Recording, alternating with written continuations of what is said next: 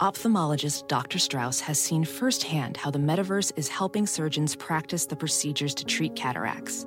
Cataracts are the primary cause of avoidable blindness. He works with a virtual reality training platform developed by Fundamental VR and Orbis International to help surgeons develop the muscle memory they need. The result? More confident, capable surgeons. And even more importantly, patients who can see. Explore more stories like Dr. Strauss's at meta.com/metaverseimpact. At Morgan Stanley, old school hard work meets bold new thinking. At 88 years old, we still see the world with the wonder of new eyes, helping you discover untapped possibilities and relentlessly working with you to make them real. Old school grit, new world ideas. Morgan Stanley. To learn more, visit morganstanley.com/whyus. Investing involves risk. Morgan Stanley Smith Barney, LLC. My mission is simple, to make you money. I'm here to level the playing field for all investors. There's always a bull market somewhere, and I promise to help you find it. Mad Money starts now. Hey, I'm Cramer. Welcome to Mad Money. Welcome to Cramerica. If people want to make friends, I'm just trying to make you some money. My job, not just to entertain you, but to educate and teach you. So call me at 1-800-743-CNBC or tweet me at Jim Cramer. There's only one question that matters here, right now. Was this a real bottom today? We had an incredible reversal, with the averages plummeting this morning, the Dow losing 548 points before the whole market turned around. Dow ultimately closing off just 126 points. By the way, it was like down 30 in the last half hour. S&P off 0.55%, NASDAQ dropped 0.42%. But is this a sustainable turn, or is it just another head fake like the one we got last Tuesday? First, why don't I go back to last Tuesday when stocks were surging higher? One guy told you the market wasn't done going down. One guy, Mark Sebastian. He's our resident volatility expert. Exactly 1 week ago, the bulls were trampling every kind of bear, and things looked, well, they were sure looking up. So I asked Sebastian if the move had any staying power as part of our off-the-charts segment. Nope, he said categorically not. In fact, based on the huge spike in the volatility index, or the VIX for short, he predicted that we were about to have a vicious shakeout, a total hammering. How will we know when the real bottom had arrived? Normally, the S&P 500 and the VIX move in opposite directions, correct? When stocks go down, the VIX goes up, because the VIX is a very good proxy for the level of fear in the market. Sebastian explained that the averages would bottom if they made new lows and the VIX did not make a new high. Sure enough, that's exactly what happened today, right before the market turned. Yeah, you know, the VIX had spiked to 29 the week before, right before the big sell-off. And today, in the midst of the sell-off, what did it do? It only went to 24. Big check for the bulls. Second, the late Mark Haynes always told me that when you see down volume outnumbering up volume by 9-1, that means the sellers have lost their minds. We hit 10-1 today when the Dow was down 500, so we got that box checked too. Hey, by the way, a minus 5.7% reading on the S&P 500's proprietary oscillator that came out this very evening, and that I pay for that oscillator, it confirms that overly zealous selling pressure, well, let's just say, could be wrong here. That level says too late to sell. If anything, you got to do what you did on my charitable trust. You got to start buying. Third, it's painful, by the way, to buy, but you had to. Third, let's talk earnings. We know that between the president's trade war and the Fed plan to keep interest rates rising in lockstep, we got a real tough backdrop here. But today we got some spectacular earnings from McDonald's with 5% international growth, even as the U.S. came just a tad softer than expected. Still, as McDonald's rolls out delivery and a fresher food menu, energizing its franchisee base, I have to believe the American business will start picking up, too, hence why the stock gained 6.3%. Last week, Honeywell reported an incredible quarter, much better than expected, but the backdrop was so hideous, no one cared. Today, United Technologies delivered a similarly fantastic quarter, and its stock surged higher, up 2.8%. On the conference call, CEO Greg Hayes told us he still believes he can make the Rockwell Collins deal happen, the aerospace acquisition that's been held up by Chinese regulators. Once they close on Rockwell Collins, United Technologies can break itself into three separate companies: aerospace, climate controls, and elevators, which will unlock a ton of value. By the way, the Otis elevator business saw a 14% increase in Chinese orders as the PRC's gotten aggressive about stimulating construction projects to bolster its economy. It was a fantastic quarter. Memo to Honeywell analysts, tomorrow's your day. You should come out and say, listen, this Honeywell quarter was every bit as good as what Greg Hayes delivered. All right, what else? How about Verizon? Verizon, sleepy old Verizon, gave you a terrific beat, very low churn, big boost in subscriber numbers. This sleepy stock, one that most had written off going into the year, it closed with a 4% gain in one day. That's astounding. Of course, Caterpillar stock plunged 7.6%, but I've never seen such a two-faced analysis offered all day about this tremendous company. It was insane. You know what the truth was? The company reported a fantastic quarter, despite what you heard. Excellent Chinese orders. Sure, it wasn't as strong as the first quarter, but so what? They told you it wouldn't be. In January, Caterpillar was trading at $173. Now it's at $119. Stock's down nearly 31% for heaven's sake. And now these people tell you, be careful. Fools. Balance sheet's great. Orders are better. I'd be a buyer of Cat here, not a seller. And I didn't like it at 158. How about the breakdown in 3M? Let's. Is that glib? I don't know. Here's where I got to draw the line. 3M's numbers were simply unacceptable. Unacceptable for the great American company that 3M is. They saw an inexcusable slowdown in a host of businesses, including healthcare, down 2.8%, electronics and energy, down 4.8%, consumer, off 3.4%. I mean, that's just horrible. Now, I could spin you a story about currency-adjusted mumbo-jumbo, but at the end of the day, 3M has an execution problem. If this new CEO, Michael Roman, keeps putting up such pitiful numbers, I got to tell you, I do not think he will last for long. My trust owns it. I was embarrassed, mortified even. I've known this company for 30 years. My father repped their products in Philadelphia. I'll tell you this. This is not the 3M I know. Now, here's an interesting exercise. The averages hit their lowest levels in 5 months today. About three-quarters of the stocks in the S&P 500 are currently in bear market territory. But what about the companies in the Dow Jones Industrial Average that have already reported so far during the season? Let's check them out. Okay, so American Express, Verizon, McDonald's, United Technologies, Johnson & Johnson, J.P. Morgan, Goldman Sachs, Procter & Gamble, and UnitedHealth all reported sharply better than expected earnings. Travelers delivered an okay number. 3M and IBM were abysmal, although the latter seems to have bottomed here, just like Larry Williams, the legendary technician, predicted on last night's Off the Charts. Let's see, what do we got?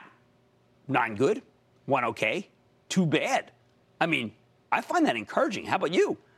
But because the tape acts so terribly, nobody's willing to deal with the facts except for me because I'm bound by them, not by the emotions. What else?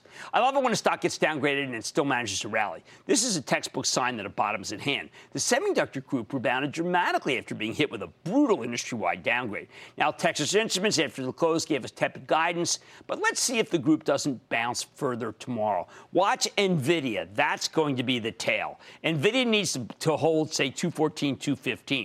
I told you to sell it higher, but, geez, it's getting a little interesting. All right, let's get to the heart of the matter. What's going on? What continues to go on is a vicious pincer movement. We're caught between our president's relentlessly hard line against the Chinese, deserve it or not, and the Fed's relentlessly hard line against the economy, totally undeserved. That pincer move is not over. Many Fed leaders came out today and said things are fantastic in the economy, accelerating even. These people are doing no work. Meanwhile, I see no breakthrough with the Chinese on the horizon.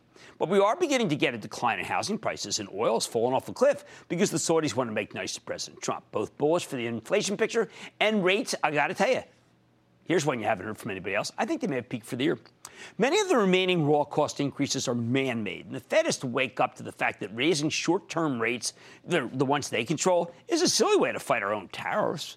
Finally, let's accept the fact that this market has gotten bent, spindled, and mutilated for days on end because of the same negative drumbeat, inflation, anti-growth rhetoric from the Fed, endless chatter from the president against China. There's only so much we can go down on the same news.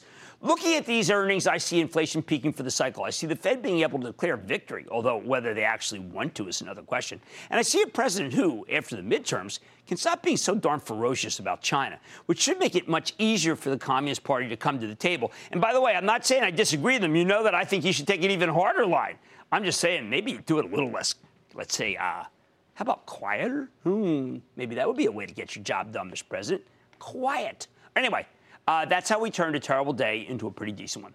The bottom line, I think the next decline will produce buyers at the levels we saw at the bottom today, not sellers, as we're now going into a seasonally positive period with the end of mutual fund selling and the conclusion of the haunted house of late October.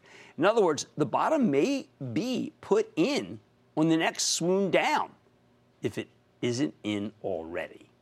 John in South Dakota. John. Hey, Jim. Good afternoon and a good booyah to you in a wild market day. How are you? I am good. How about you? Hey, pretty good. My stock is Polaris, and I follow all your training rules, and I subscribe to Action Alert Plus, but I'm entering the house of pain. If you look at Polaris, they're doing all the right things. They have beat earnings expectations 3 times in a row. They dropped the Victory motorcycle product line and went all in on the Indian brand. Yep. They just bought Boutique last year, and it's assertive to earnings. They now have pontoon boats as well as cruisers. They're buying a key parts supplier. And most importantly, I think Scott Smith, who's doing a heck of a good job, he's addressing his tariff issue in a really unique way. Yeah, but that's the problem, Scott. The fact is Scott Wine does have to address the tariff issue. And if you have to address the tariff issue, then you're already considered to be a loser. And that's what happened to him. And by the way, can I just say that that is one tough business. And let's not forget that it's like Thor. Okay, it was a great experiential thing until it's not experiential anymore. Bill in Florida. Bill. Hey, Jim. First-time caller, long-time listener. Back in the Kudlow days. Oh, wow. And, yeah, I'm calling from the Florida Panhandle, and I'm calling about Plantronics. You know, in July, they had the merger, and the stock shot up to 82. Well, I could understand some fallout, but not a haircut like 33%. So I'm wondering, is there a black sheep in this family? Well, I think a lot of people feel, first of all, I hope everyone in the Panhandle is doing well. At Cape San Blas, Mexico Beach, Apalachicola, really 3 of my haunts. I know they were hit hard, so I hope everybody is rebuilding. I know they're tough people there, and they will. Plantronics is too commoditized. I've always felt that about the company. I've always felt there was nothing special. It was never Harman Kardon, and frankly, it isn't Logitech either. All right, bottoms up. The market is stabilizing, and I believe the next decline will produce buyers, not sellers. On Mad Money tonight, after a volatile day on the averages, one stock managed to stay in the green all day. I'll tell you what the move from Pulte Group can mean for the overall market. Then the Dow was down 548 points at its low today before rebounding. I know the volatility, the volatile action can be scary, but you know what we're going to do? We're going to talk it through. Call me or tweet me. And the NASDAQ flirted with correction territory today, with tech stocks having a real impact on the market. How is a fantastic company like a Workday stock handling the current environment? I'm talking with the CEO. Stay with Cramer. Don't miss a second of Mad Money. Follow @JimCramer on Twitter. Have a question? Tweet Cramer. #MadTweets. Send Jim an email to madmoney@cnbc.com or give us a call at 1-800-743-CNBC. Miss something? Head to madmoney.cnbc.com. Looking for a rewarding, life-changing opportunity that enhances the lives of children in your community? With almost 50 years of experience, Huntington Learning Center is the nation's leading K-12 tutoring and test prep franchise, dedicated to shaping brighter futures for our students and franchisees. Huntington is the top revenue-producing supplemental education franchise in the U.S., and our proven system is the key to success for you and your students. The Huntington Advantage includes low startup cost, turnkey systems, dedicated support teams, national and local marketing support, and multiple revenue streams to help you build a life-enriching and profitable business. No education experience needed. In today's environment, the need for tutoring has never been greater. When you become part of Huntington Learning Center, you're filling an urgent need in the growing $5 billion supplemental education industry. To learn more, visit huntingtonfranchise.com. Make a meaningful difference, pursue your dreams of business ownership, and be a positive force in your community. Don't wait. Visit huntingtonfranchise.com today. The most important part of the action today wasn't the averages. It was the stock of a single home builder, Pulte Group, which faltered 7.6% in one session. We've seen home builder after home builder report genuinely good results, and then their stocks just absolutely got obliterated. Pulte posted better-than-expected headline numbers, but there was also some weakness, like first-time orders down 13%, and that's for the starter homes. And I think its ability to rally tells you that this bedraggled cohort may finally be finding a bottom. And you know I have hated these stocks forever. If you look at what led this market down, it was housing and the housing stocks. The Fed's lockstep rate hikes pretty much stopped this industry in its tracks, as higher rates makes homes less affordable. That's why the thing that really boosted Pulte's numbers was senior living. Yes, so-called active adult buyers. They had orders up 22%, basically fancy retirement homes. The funny thing is that the housing stocks may become investable precisely because the Fed has put the kibosh on increasing home prices. With mortgage rates at 5%, homes are now unaffordable for large swaths of the country.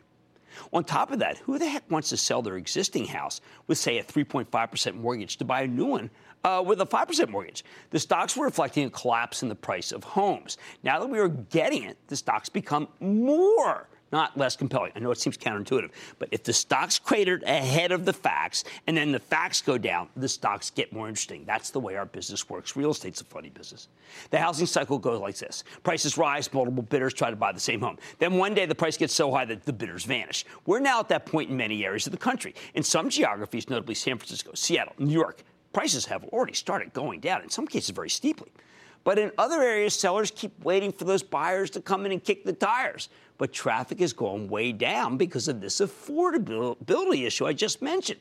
So prices stay the same for a bit, okay, until the sellers figure this out, and they break price until buyers come back. And it's usually at substantially lower, more affordable levels. That's the cycle, and it's now playing out exactly as the stocks foretold it would.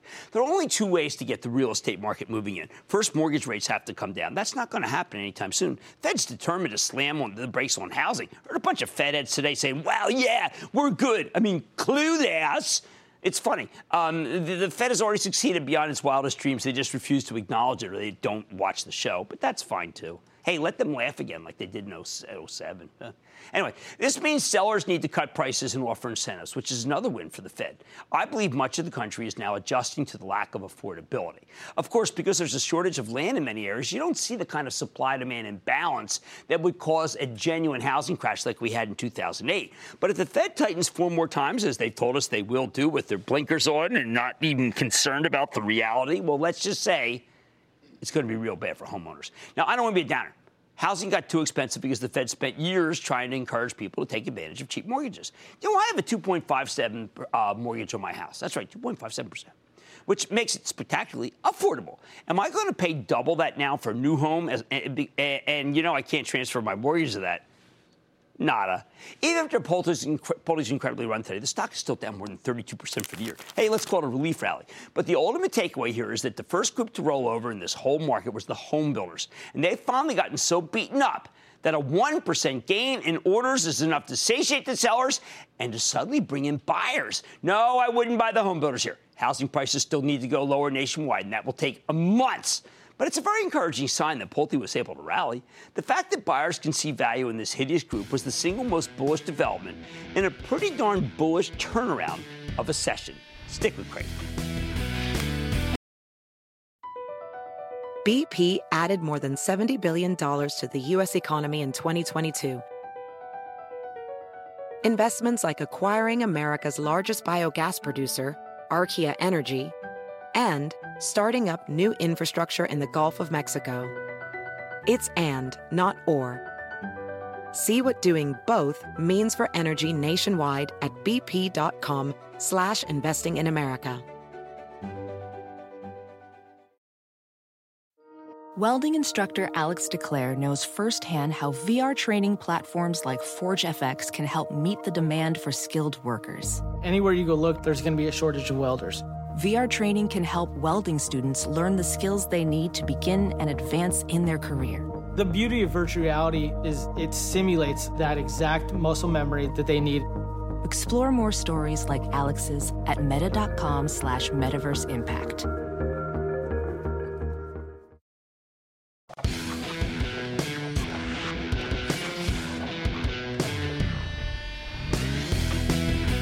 Okay, today was a wild one. Nobody likes looking down the barrel of a down 548 market, at least it will me. But guess what, Cramerica? I'm here to help.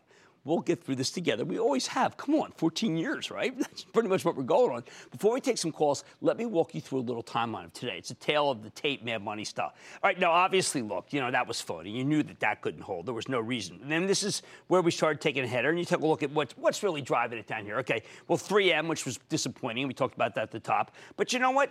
United Technologies was very good. Caterpillar wasn't as bad as we thought. So then we make this comeback, and we actually hold right here for a little bit, and then we try to take this out, and what happens? We don't take out the bottom. Meanwhile, the VIX, which spiked right here, starts going down. Remember what I told you last Tuesday? That the VIX would peak before the market. It gave you a nice heads up that this was going to then rally. We got that. Now, the rally started a little too soon. And why do I say it started a little too soon? Because right here, when you move up here, imagine this. Maybe you were courageous and you bought stock right here. So what happens? You flip it into this top of the day, and then the market can't take out what would have been a fantastic comeback. So what you're basically looking at is a very typical bottoming pattern. Why? Because the next time it comes down here, the shorts are going to be afraid that it's going to be a snapback. So we've probably seen the lows for this period were more than -5 on the oscillator I follow. We had huge down to up. I mean, at one point, as I mentioned earlier, we had 10 stocks down for every one up. That is typically what the late Mark Keynes has told me is the place that you had to stop shorting and start buying. In all, I know it's a loss, right? People say this is an L for the bulls, but you know what? If they hadn't run out of timeouts, they might have won. Roxanne in Oregon. Roxanne. Hi, Jim. Booyah. How are you doing today? I am doing well, Roxanne. How about you? Oh, I'm doing all right. All right, let's go to work. Okay, I wanted to ask you about Oshkosh, O-S-K. It's getting kind of scary to watch this stock take such a dive. Back in January, it was up to 100, and now it's all the way down to 56. Right. And really dropped over this past week.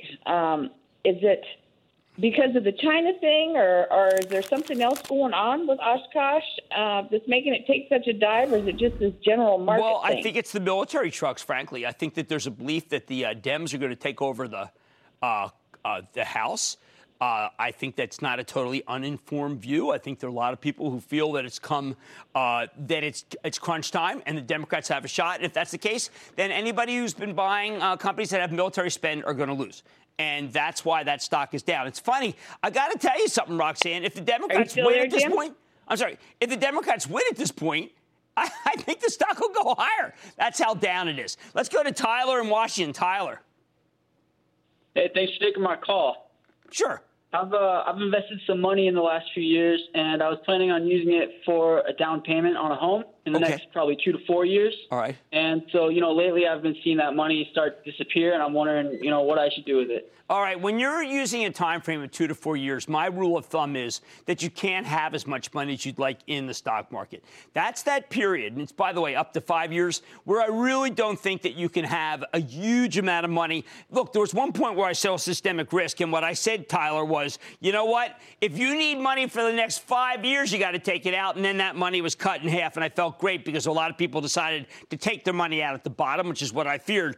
But let's cut it back by 50.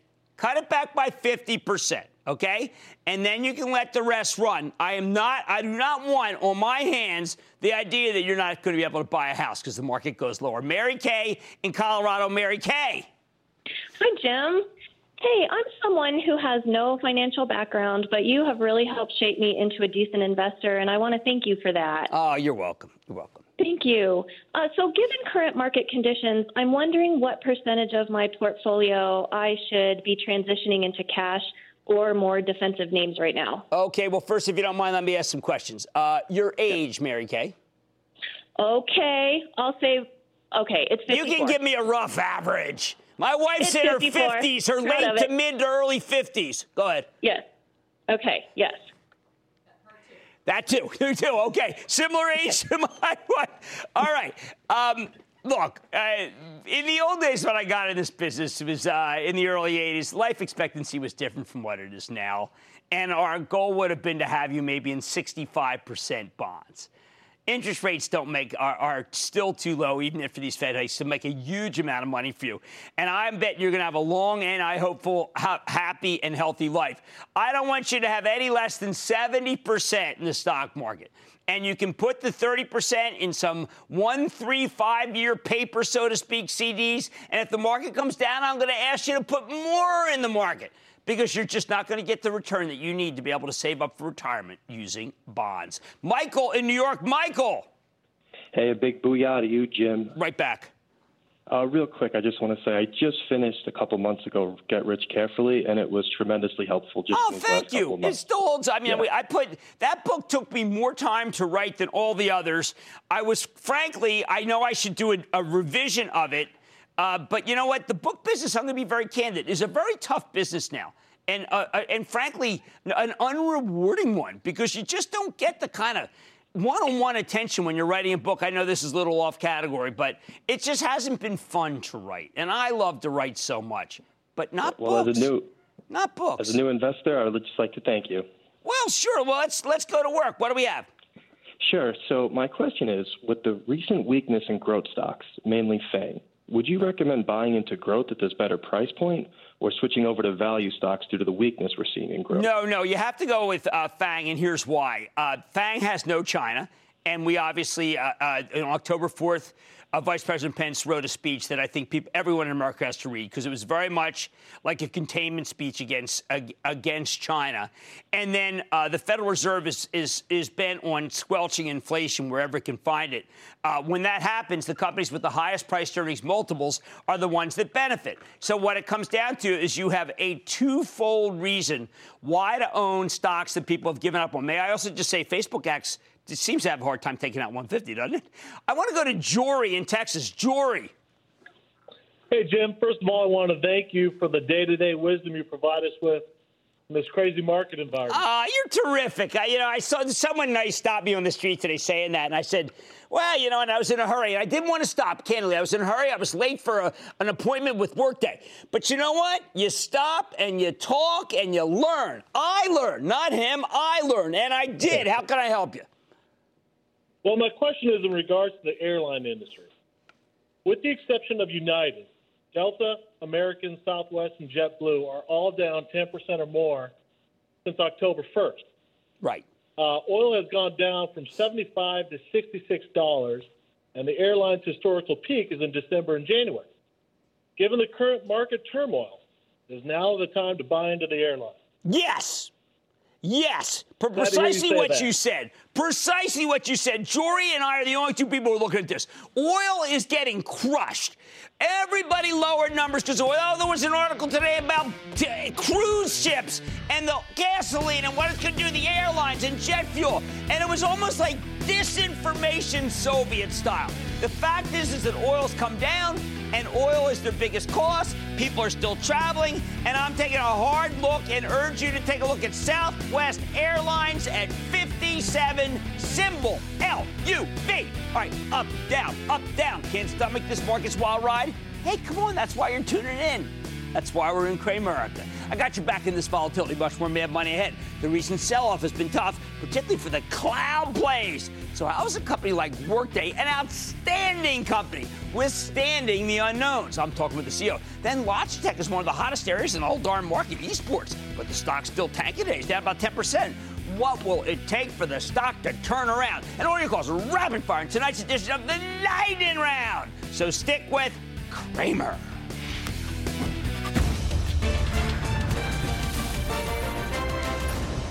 Tomorrow, kick off the trading day with Squawk on the Street. Live from Post 9 at the NYSE. It gets very beleaguering. What? Got Tesla up 5%. There you go, David. Yes, way to nail it. Thank you. Way to just drive it home. It all starts at 9 a.m. Eastern.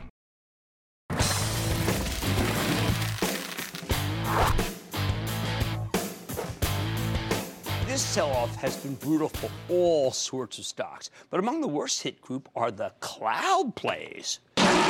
Going to September, the cloud was the sexiest story around. You had all these fast-growing enterprise software companies that were saving their customers a fortune because long-term cloud-based software is a lot cheaper than buying programs and storing them on your own services. That's what's called on-prem. On-premise is very, very bad.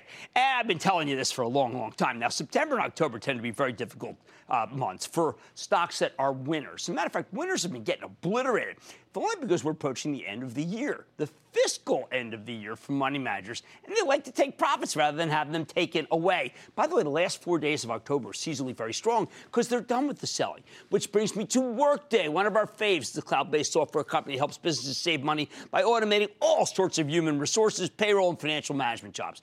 You know, I think the world of this story. But in many ways, Workday, the stock, well, let's say it marked the high for the group. At the beginning of September, the company reported a terrific quarter, and its stock got slammed anyway. That's a tell. Then 3 weeks ago, Workday held a very bullish analyst day, and once again, the stock got hit. In fact, the darn thing has come down $28 or more than 18% from September highs. Again, this weakness has very little to do with fundamentals, which we know are excellent. Like all growth stocks, Workday tends to become less attractive to big institutional investors when the Fed won't stop talking about inflation, because inflation erodes the value of the company's long-term earnings. The actual company, though, is still doing great, and that's what we care about on Mad Money. In fact, they recently acquired Adaptive Insights. That's a cloud-based business planning platform for $1.55 billion over the summer. You know what? I think this could be an important acquisition because it broadens the whole spectrum of what Workday can do for you, but do not take it from me. Earlier today, we had a chance to check in with Aneel Bhusri. He's the co-founder and CEO of Workday, and Tom Bogan. He's the CEO of Adaptive Insights. Now it's their newest subsidiary. Take a look.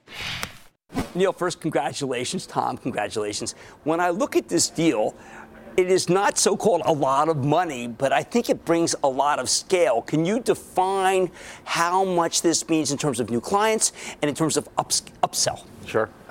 Well, for us, it was a lot of money. Right, I know, but I think it's going to bring a market cap that's much bigger. That's I hope so.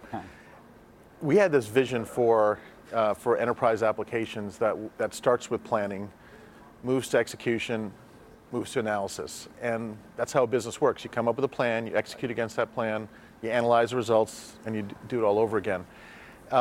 We had tried to do planning on our own, but came to the conclusion that we were several years behind companies like Adaptive and needed to be in that market today.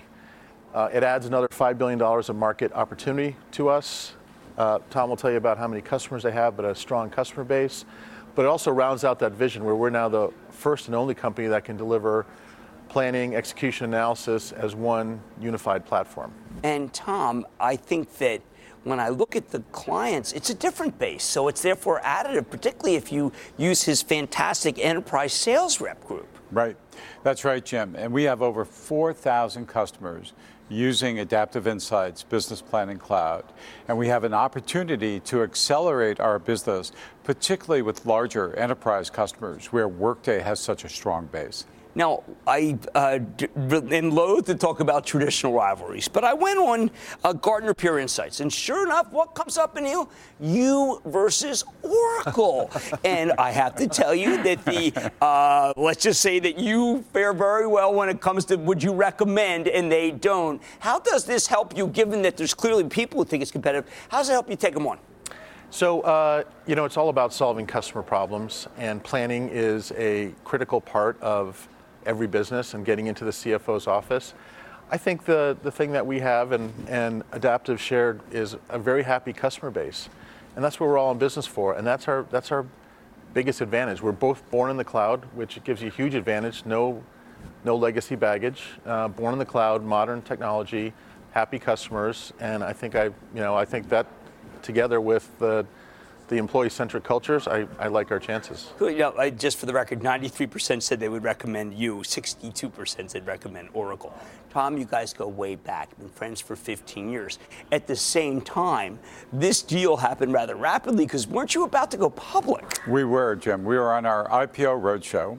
And I think the key was the alignment of cultures of the two companies. Very customer-centric, very employee-centric.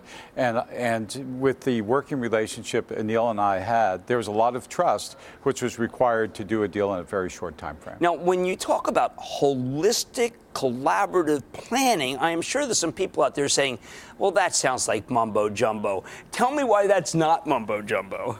In business, planning sits at the execution, at the intersection of execution and strategy. And everybody in the business has to plan. And Adaptive Insights platform makes it easy for people from across the business to do planning together. Okay. Now, my wife told me I should ask you. She's on the board of Bucknell. Bucknell is a good Workday client. She believes that you can help keep the costs of tuition down, which may be one of the most troubling parts of our country. How can Workday do that? Well, in general, cloud, whether it's the Workday applications or the adaptive applications, run at a lower cost than traditional legacy applications. And we think over a 5-year period, we're about 50% of the cost of those legacy systems. And you can redeploy those dollars into better classes, lower tuition. Hopefully we can help.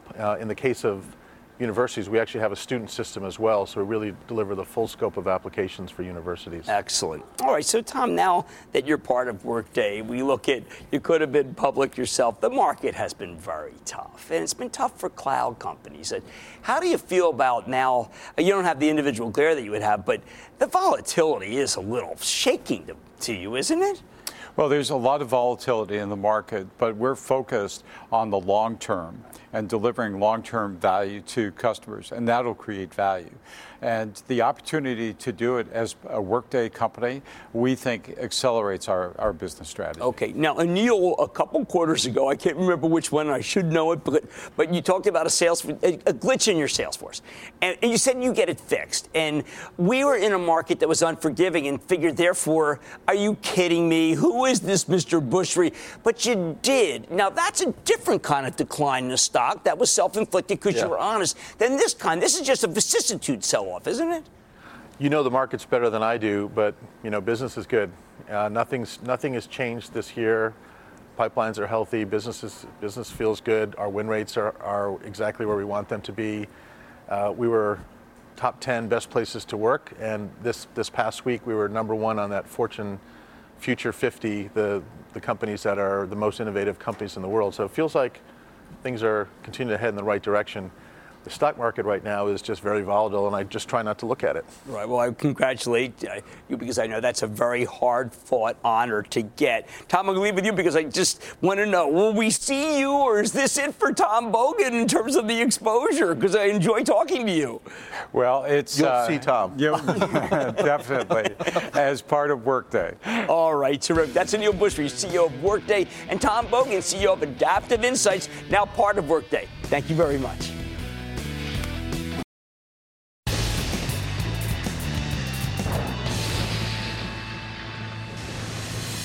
It is time. It's time for the light record.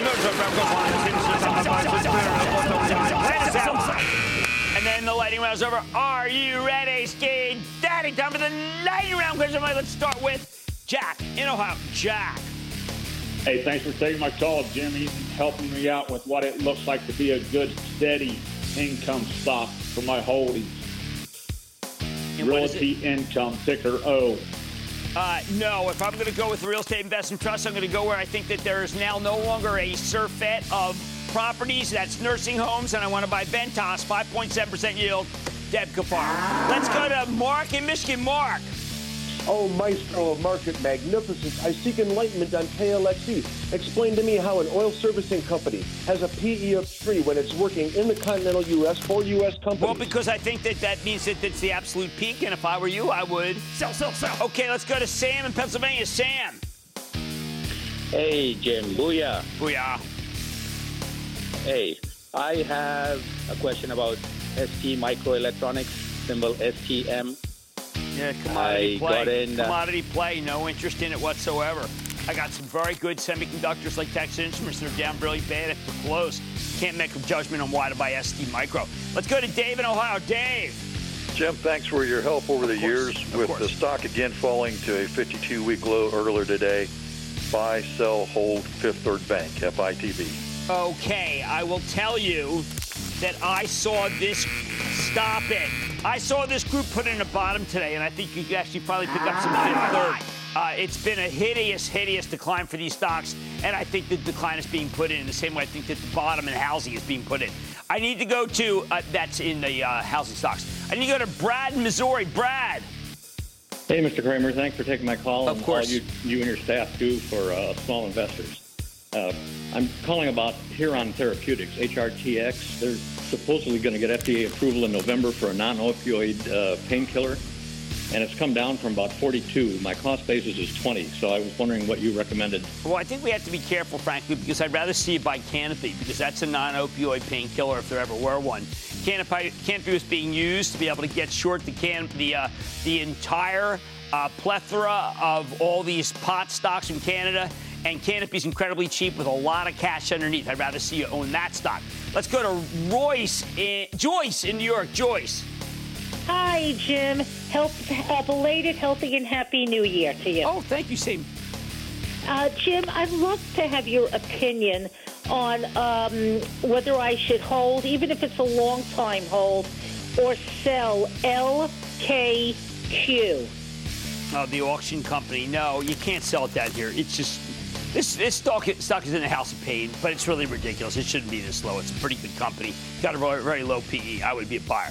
And that, ladies and gentlemen, conclusion of the Lightning Round. Lightning Round is sponsored by TD Ameritrade.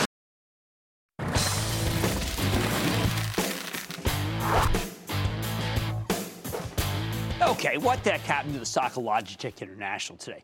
This company, which makes computer peripherals like keyboards and mice, along with headphones, mobile speakers, video conferencing gear, tablet accessories, remote controls, all kinds of expensive high-end gaming equipment, had been a huge winner in recent years. But when Logitech reported last night, the numbers were, let's say, call them less than perfect. While the company delivered a modest top and bottom line beat, these were record numbers in absolute terms. When you drill down, you see some real areas of what I regard as weakness. Logitech missed revenue expectations in 5 out of 9 major product segments. On top of that, the company merely maintained its guidance when many investors hoped they would raise numbers. At the end of August, the stock was up nearly 50% for the year. Now it's only up about 7%. That's a bruising, even as Logitech's still a terrific long-term performer.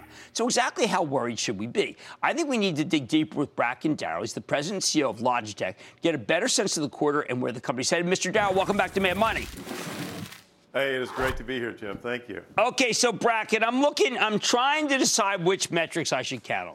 The gross margins were definitely what I wanted. You've got incredible leverage to e-sports, e-gaming. I think that's great. But then I'm drawn to some of these revenue numbers. I look at, say, mobile speakers. I look at smart home. And then I say, well, maybe I'm being too bullish. Could you explain and, let's say, solve my conundrum? Let me relax you a little bit. So first, the two categories that I would focus on, or three categories I'd focus on, are first gaming. As you said, we grew 43%. We're on a tear, and you know the whole story. You discovered it first. Second one is video collaboration. It's also on a tear. Grew 25%. Actually, the sellout underneath that grew 50%. So it's on a tear. Third, that old core business that everybody has given up on grew 8%. It's still a very healthy business. It's growing nicely. So those are the three numbers I would focus on. The Bluetooth speaker number is we're in a transition. We're bringing out two new versions of the Boom and the Mega Boom. So we were forcing out the old ones for the last two and a half quarters, and now we're bringing in the new ones. So that's in transition. And the home business is a tiny business for us. It's 1% of our total business. I wouldn't even bother looking at it. Well, okay, so we have to define why the stock did go down. I mean, the wrap is, obviously, that you did not blow out the numbers, and we're all so used to you blowing out the numbers. Can we rationalize that expectations got too high and all you did was deliver your usual greatness? Well, you know, here's the story. So we grew double digit. We grew 10%. Last quarter, you'll remember, we raised our guidance, both top line and bottom line. So it would have been kind of odd for us to raise two quarters in a row. We, as you said, our gross margin, which in my view is the most important number on a P&L, we hit the upper end of the guidance, and we over-deliver our profit, and we deliver very strong on the profit line. So overall, I think it was a strong quarter. Now, I know that you were asked by a fellow from Maine First Bank, don't really know them, about the processing shortages, Intel shortage, and what that did to you. Now, I figured because your gross margin's so good, it's really a non-factor. But I just am curious to know what is going on in terms of semiconductors shortages and Logitech. You know, I think semiconductors. We obviously use a lot of chipsets throughout our different products. But we really haven't had a problem with chipsets or the other components that are running in shortages in China. We have a fantastic operations team, very long-standing relationships with our suppliers, and we've been able to get exactly what we need when we need it. All right, so speak to me about esports, because you know that when the dust settles, we're going to be looking at those revenue numbers and realize between that and keyboards, that's all we really need to look at, because that's what this company's becoming. If you wanted to shut the stuff that's slower right now, you could do it and raise the multiple of your stock. It does appear to me that what was on fire is just getting hotter. It is getting hotter, Jim. You know, esports, we launched two new mice this quarter. We launched one that we spent 2 years developing it with pros, directly with pros. It weighs 80 grams, it's super, super light. And then the other one, we took the biggest mouse in the gaming business, and we upgraded it with the best sensor in the world. And so, and it's on fire. So, and our business is super, super hot. All right, so Bracken, are you ready to do what I think smart business people are doing, including a friend of mine, which is begin to get behind little league teams of gamers? Because we have a progression. If you're a baseball player, well, you've got little league. Basketball, I played bitty basketball with hopes of one day I'd be a pro. There's Pop Warner. I thought maybe I'd be a pro. You know what I'm talking about. Now we have NCAA scholarships that are coming. A Logitech branded 7, 8, 9-year-old team would make it so that your company would have gaming for ages and a stream of revenue that would be remarkable. We so believe in this, Jim. You know, there's a company, a startup called Super League Gaming that has teams across the United States and all the major cities, has the equivalent of kind of Little League and bitty basketball and Pop Warner football, all kind of combined. And we have invested in that company because we do really believe in this. So we're right on it. How about though on the software side, what do you have? Well, you know, software, when I started the company, we had, we had firmware engineers, but no real software engineers. Today, about 1 out of 3 of our engineers are software engineers in our product groups. And we're adding software throughout our business. In our Jaybird business, the earphone business, now we've got a really nice app where you can customize the sound, and you've got an incredible equalizer and some really cool things coming that I just looked at this morning. So we've got software coming into every product line. We've got AI in our video conferencing equipment, which is cool. And the last thing I want to know, just in terms of your judgment, Fortnite or Red Dead Redemption 2? What do you think? I'm going to go with Fortnite. Whoa, I don't want to tell Six-Pack so Zelda that. He'll come up.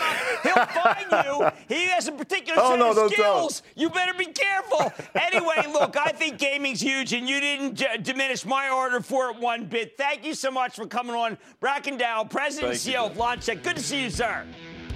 Thanks so much. Mad Money's back after the break. Do not bite if the market opens up. You need a down opening for a real rally and nothing else. Like I said, there's always been a bull market somewhere. Promise to find it just for you right here at Mad Money. I'm Jim Cramer, and I'll see you tomorrow. BP added more than $70 billion to the U.S. economy in 2022 by making investments from coast to coast. Investments like building charging hubs for fleets of electric buses in California and starting up new infrastructure in the Gulf of Mexico. It's and, not or. See what doing both means for energy nationwide at bp.com/investing in America.